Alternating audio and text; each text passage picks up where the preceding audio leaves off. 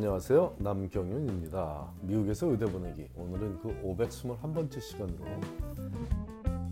하누만 병원의 파산이 드렉셀 의대 수업에 어떤 영향을 줄지에 대해 알아보기로 하겠습니다.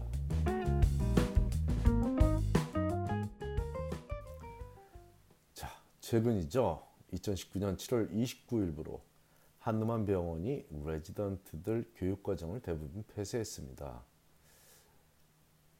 병원이 파산을 하면서 발생한 일로 teaching hospital이 문을 닫으며 교육 과정에 있던 레지던트들과 fellow들을 대규모로 방출하는 흔치 않은 사태가 발생한 겁니다.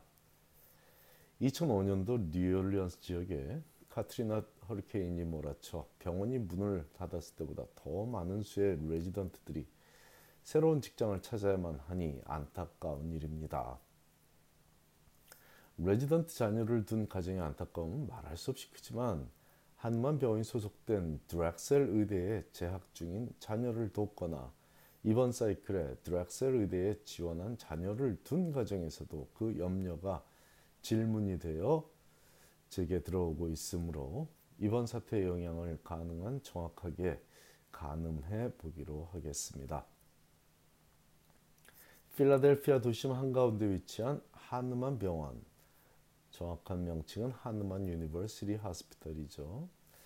이 병원은 드렉셀 의대의 전신인 하누만, 하누만 의대 부속병원으로 1885년부터 의대생들 실습교육은 물론이고 레지던트들과 fellow들을 교육시키는 의대 대학원 교육과정 즉 Graduate Medical Education을 담당하는 teaching hospital로서 필라델피아 시민들의 건강을 지키며 차세대 의사들을 양성하는 귀한 역할을 담당해 왔습니다.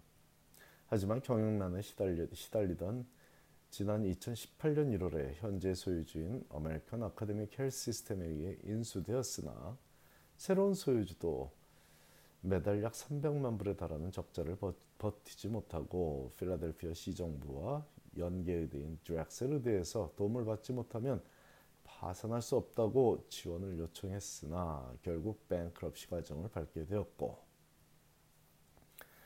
그러다 보니 현재 이 병원의 레지던트들과 펠로우들은 직장을 잃고 새로운 병원으로 이직을 해야만 하는 신세가 된 거죠. 그나마 여러 병원에서 십시일반의 마음으로 이들에게 자리를 만들어 줄 수 있는, 있는 이유는 레지던트들과 fellow 교육에 드는 교육비의 대부분을 연방 정부에서 지원해 주고 있으므로 100%는 아니지만 그 지원금으로 지원금을 받아 연방 정부 지원금 좀 더 정확히 얘기하면 Medicare fund에서 나오는 지원, 지원금으로 어느 정도 이직해 오는 레지던트들과 fellow들의 월급을 줄 수 있기 때문에 물론 전체적으로 뭐 부족한 돈입니다만 그렇기 때문에 그나마 가능한 일입니다.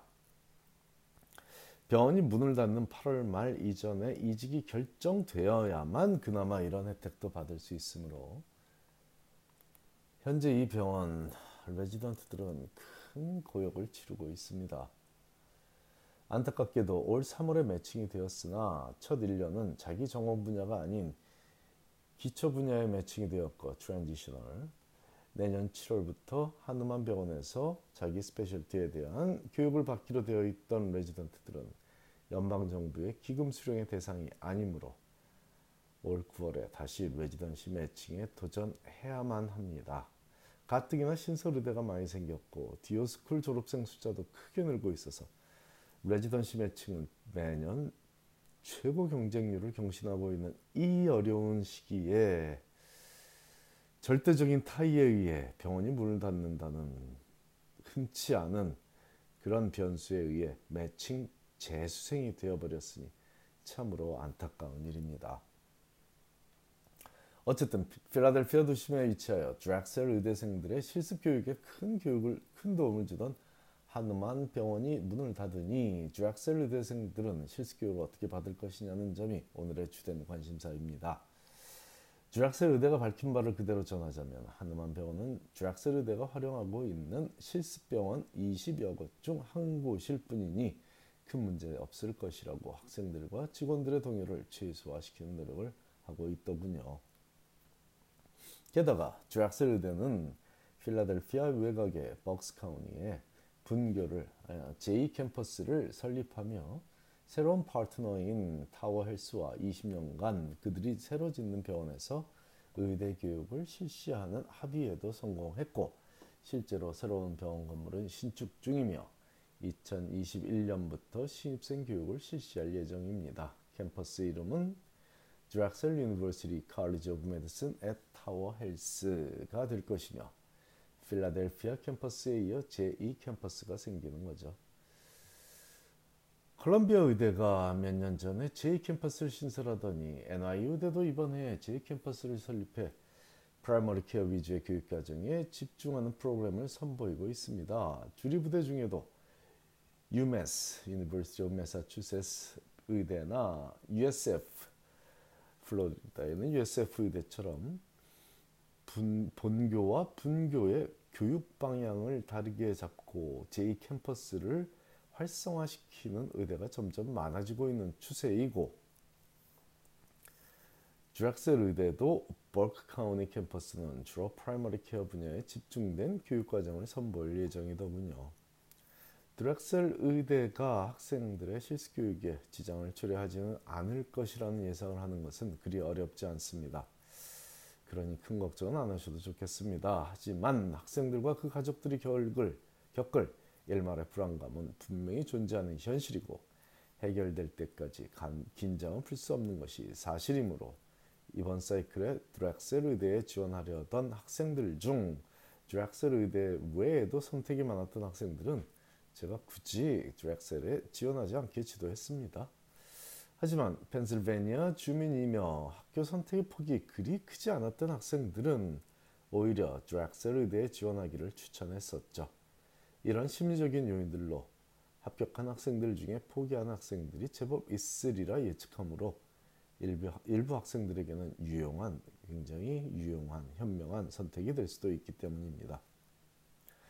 자, 이 주제를 택하게 된 동기는 분명 드렉셀 의대 생가정의 질문에 시작되었으나 실질적으로는 한우만 병원에 매칭되어 교육을 받고 있던 레지던트들이 걱정되어 가능한 자세히 상황을 설명하게 되었습니다. 수련할 수 있는 큰 병원이 하나 사라졌으니 이번 해의 레지던시 매칭은 더욱 상황이 안 좋아질 듯 싶어 더욱 걱정이고요. 앞에서도 언급했던 언급했듯이 의대 졸업생 수는 계속 늘어나고 있습니다. 지난 2006년에 비해 의대생 숫자가 31%가 증가했고 디오 의대 졸업생들은 MD 의대 말고 디오 의대라는 거 따로 있죠. 디오 의대 의대생 졸업 졸업생 숫자는. 아니 디오 의대생 전체 숫자가 지난 10여 년간 절반 이상 50% 이상 늘었으니 국민 의료에 상당히 고무적인 현상이라고 볼 수도 있지만 당장은 레지던시 교육 기회가 늘어나는 늘어나는 의대 졸업생 수요를 따라가지 못하고 있다 보니 매년 레지던시 매칭이 의대 입시보다 더 치열해지고 있는 기이한 현상이 벌어지고 있습니다. 문제는 정부 예산이 늘지, 늘지 않고 있기 때문입니다. 레지던트 한 명을 교육시키는데 한 해 평균 조사된 바에 의하면 17만 1,855불의 비용이 소요되는데 이 중 약 80%는 정부가 메디케어 기금을 통해 지원해주고 있으나 이 지원금이 1997년부터 거의 동결 상태에 머무르고 있으므로 병원들이 레지던 신규 채용에서 한계가 있는 것입니다.